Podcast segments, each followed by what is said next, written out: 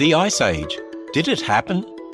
This is Ken Ham, producer of the Chronological Bible Curriculum for Homeschoolers. Mammoths, woolly rhinos, and giant glaciers all bring to mind an ice age. But did such an event really happen? Yes, the evidence is overwhelming. Now, secular scientists will tell you there have been many ice ages over Earth's history, but they don't have a mechanism to start or stop these events. The Bible's history explains why there was an ice age. During Noah's flood, there was intense volcanic activity which warmed the waters and filled the atmosphere with ash and it blocked the sun. The warm water quickly evaporated and fell as snow. This snow built up, forming glaciers. As the Earth settled back down, these glaciers retreated to the poles, where they are now.